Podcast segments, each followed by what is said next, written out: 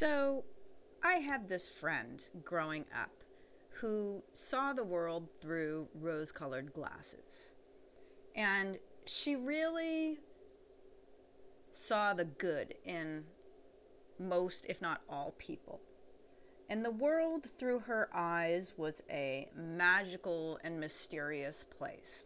And she would say things like, We have to go to prom because it could be the most magical night of our lives, and you wouldn't want to miss out on that, would you?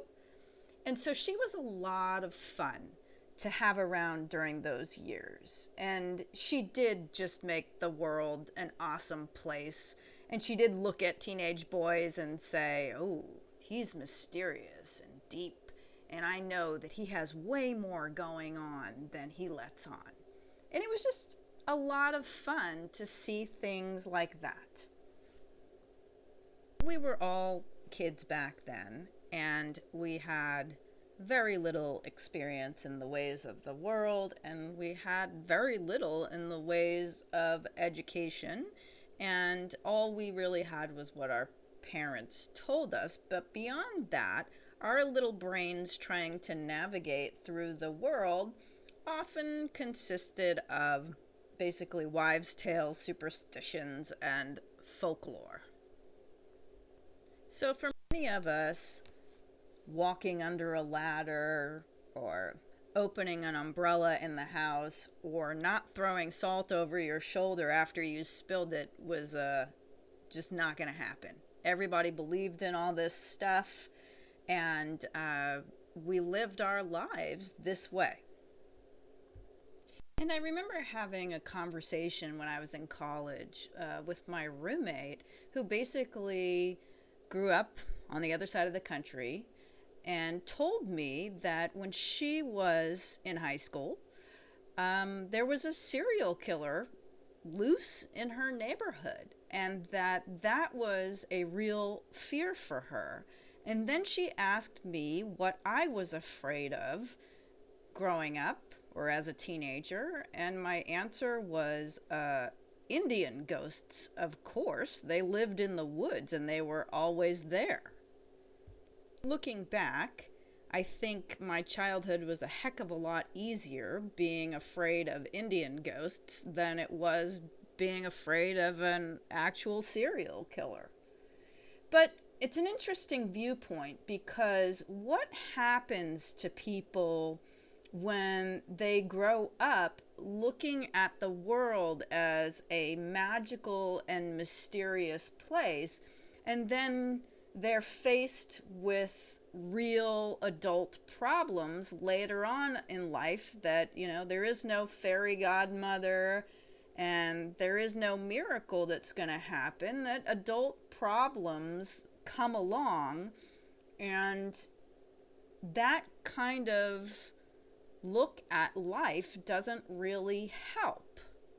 And for adults, they may not look at the world through rose colored glasses as my friend did, but there is a certain way of looking at the world that is sort of idealized or in denial. And if you've ever talked to a cop, they see the world from a very different viewpoint than many of the citizens do. Now, I'm not saying that adults view the world through rose colored glasses the way my friend did.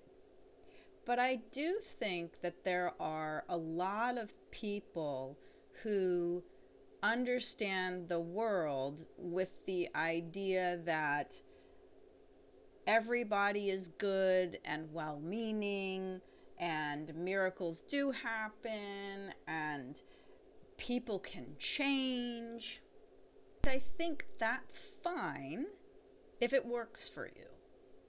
But a lot of times that is not fine for adults because something happens that when a bad thing happens in a person's life and they don't have any kind of logical explanation for it, then the world becomes a really weird, unexplainable place where things happen at random and you don't see anything coming. I see this often with couples, right? One of the spouses will say, You know, my spouse had an affair, but um, I could tell that he or she had changed, and then another affair happens and they're sort of blindsided and didn't see it coming because they thought their spouse had changed. Someone who is a domestic violence offender goes through 10 classes of anger management and then everybody's surprised when they offend again. But I don't understand. They went through all the classes. Why aren't they better? So, what I wanted to talk about today is the concept of psychological myths that still occur in our society, much like the superstitions and the wives' tales and the folklore of my childhood. There are still psychological myths that get perpetuated and passed on and I often hear about them in therapy. So, one of the myths that I just alluded to was the idea that people can change. Now, there's a certain amount of change that can happen. I witness it every day in therapy, and that when people really work on themselves and change their behaviors, better things can happen in their lives. But I think the myth here is that people can completely change their personality. That is not something that changes. And I think this is why people get blindsided when they expect someone they love to change completely and they don't. Perhaps the reason that people think this is possible for someone to change their personality is because this is a sort of convenient trick of lazy writers in Hollywood. Um, I will often see a plot line not working as well or sort of running its course, and then lazy writers will completely change the personality of a character in a movie or a TV show, and it's kind of annoying. They'll usually take somebody who's got a very specific personality type, let's just say OCD, for example, and then they'll realize that doesn't move the story along the way they wanted it to, and so suddenly the person will be completely relaxed and totally not neurotic and able to handle things because something changed them. They fell in love, something happened, and somehow, miraculously, they became a different person. Unfortunately, perfectly good people end up believing that in real life this is actually possible and the way it will play out in therapy is I will hear people say something like, Well, I need to give him the benefit of the doubt. I need to give him an opportunity to be better. Or, she's under a lot of stress right now, so I have to be more open and understanding.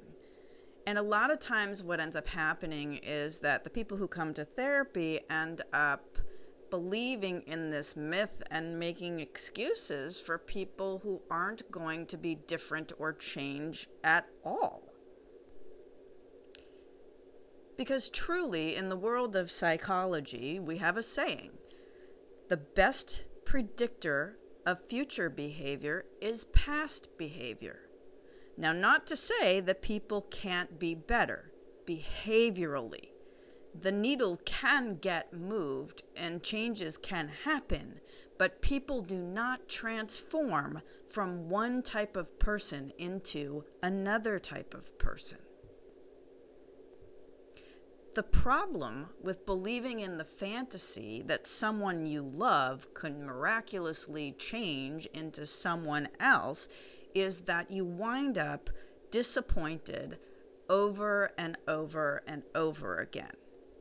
I often see this in young women who are dating someone and they're sort of waiting for the person to be a better future version of themselves.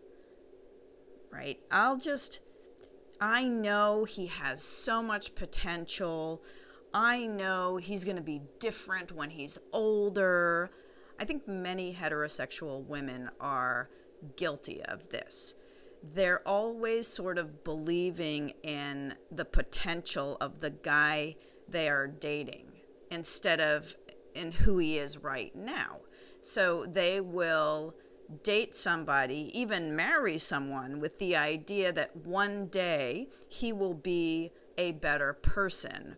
Or I know he has a big future ahead of him. He just needs to realize A, B, and C.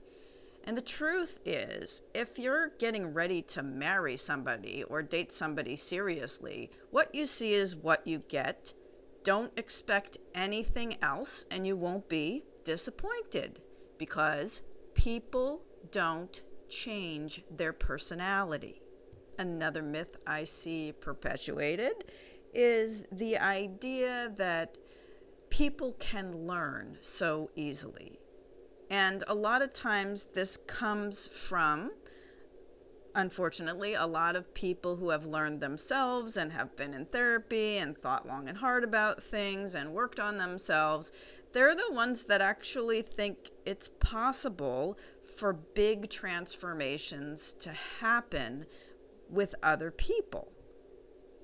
So, an example of this would be I learned because this, this, and this happened to me. Therefore, the person I love will learn from the same things that I did. But the truth is, everybody is on their own journey. And some people will learn immediately. Some people will learn 10 years from now. Some people will never learn to change their behavior.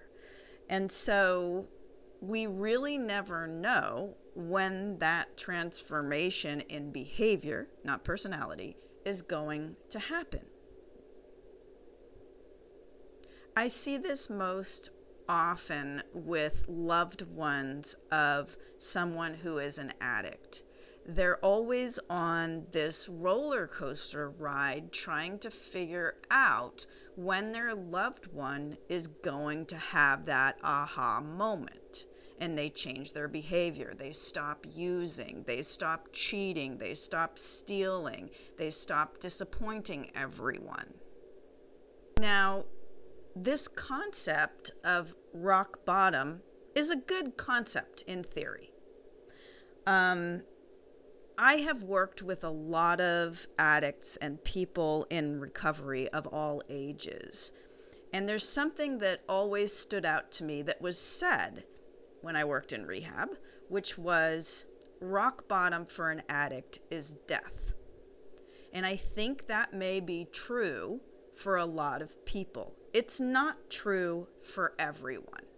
Some people have trouble in their relationships and they realize that's the moment when they need to turn things around. Other people end up losing family members, getting divorced, ending their relationships with family members, um, no longer talking to family members, um, becoming homeless, going into prostitution. I mean, I think you could pretty much name it, and rock bottom is going to be different for every addict. All addicts are not created equal. So, what ends up happening is I really feel for the loved ones of addicts because they're constantly on this emotional roller coaster when the person gets sober for a period of time and then ends up relapsing. That they thought there was going to be a new leaf turned. The loved ones believed that everything was going to be good from now on because the addict had stopped using. And what happens is we don't know the kind of support that that person needs in order to really maintain sobriety long term. I think everyone is different. And so this is the sad part is there's a belief that when someone is sober for a period of time that that everything is going to be good and perfect from now on. So that's one of the ways that I think this sort of magical, mythical thinking can really hurt and disappoint people. Now, there's nothing wrong with having hope, but just be realistic about how much a person's behavior can change and what kind of experience they personally will need to have in order to change that behavior. There's another myth that I see, and that is the idea that if you're going to confront someone, if you're going to be honest, if you're going to tell them the truth and tell it like it is and get up in their face and just tell them off, that somehow that person is going to think about it and have some sort of aha experience because you've shocked them into it and they will never be the same again after you have this conversation or this confrontation or tell them the truth or be honest about what's really going on. That somehow, if people are faced with serious, shocking honesty, that somehow this will transform them. And I do see this a lot where people are just sort of making preparations to have some big confrontation with a friend or a loved one or their parent or someone, and they're going to just tell them off or tell it like it is. And that will change them. That will do the trick. And this, I'm sorry, again, is another myth. First of all, I don't think it ever really comes out as confrontational as the person planned it. But second of all, all it does is it makes people think that you're unhinged and get defensive. And it doesn't really cause any sort of transformation unless the person is in a place where they're ready for that. And I think nine times out of 10, when you're about to confront somebody in a major way, they're not going to be up for it and it's not going to do anything to change anything. So that's another myth that I think gets perpetuated over and over again. There's another myth that I encounter a lot in therapy and that is the concept of, quote, overthinking. I will hear this a lot from clients who are trying to deal with something difficult in their lives, and they'll say, Oh, I just think the problem is that I'm overthinking. If I don't trust my loved one, the problem must be with me overthinking. As a therapist, I will often ask the person, Well, what do you think you're overthinking about? And basically, what ends up happening is it's sort of a, a, a situation that happened between my client and their loved one, and it didn't get resolved. And so they keep thinking about it. So it's just one of those things that's sort of left undone. And there's no such thing as overthinking. You know, if you're analyzing a situation over and over again, or you're trying to come up with answers to a situation that doesn't have any good answers, that's not overthinking.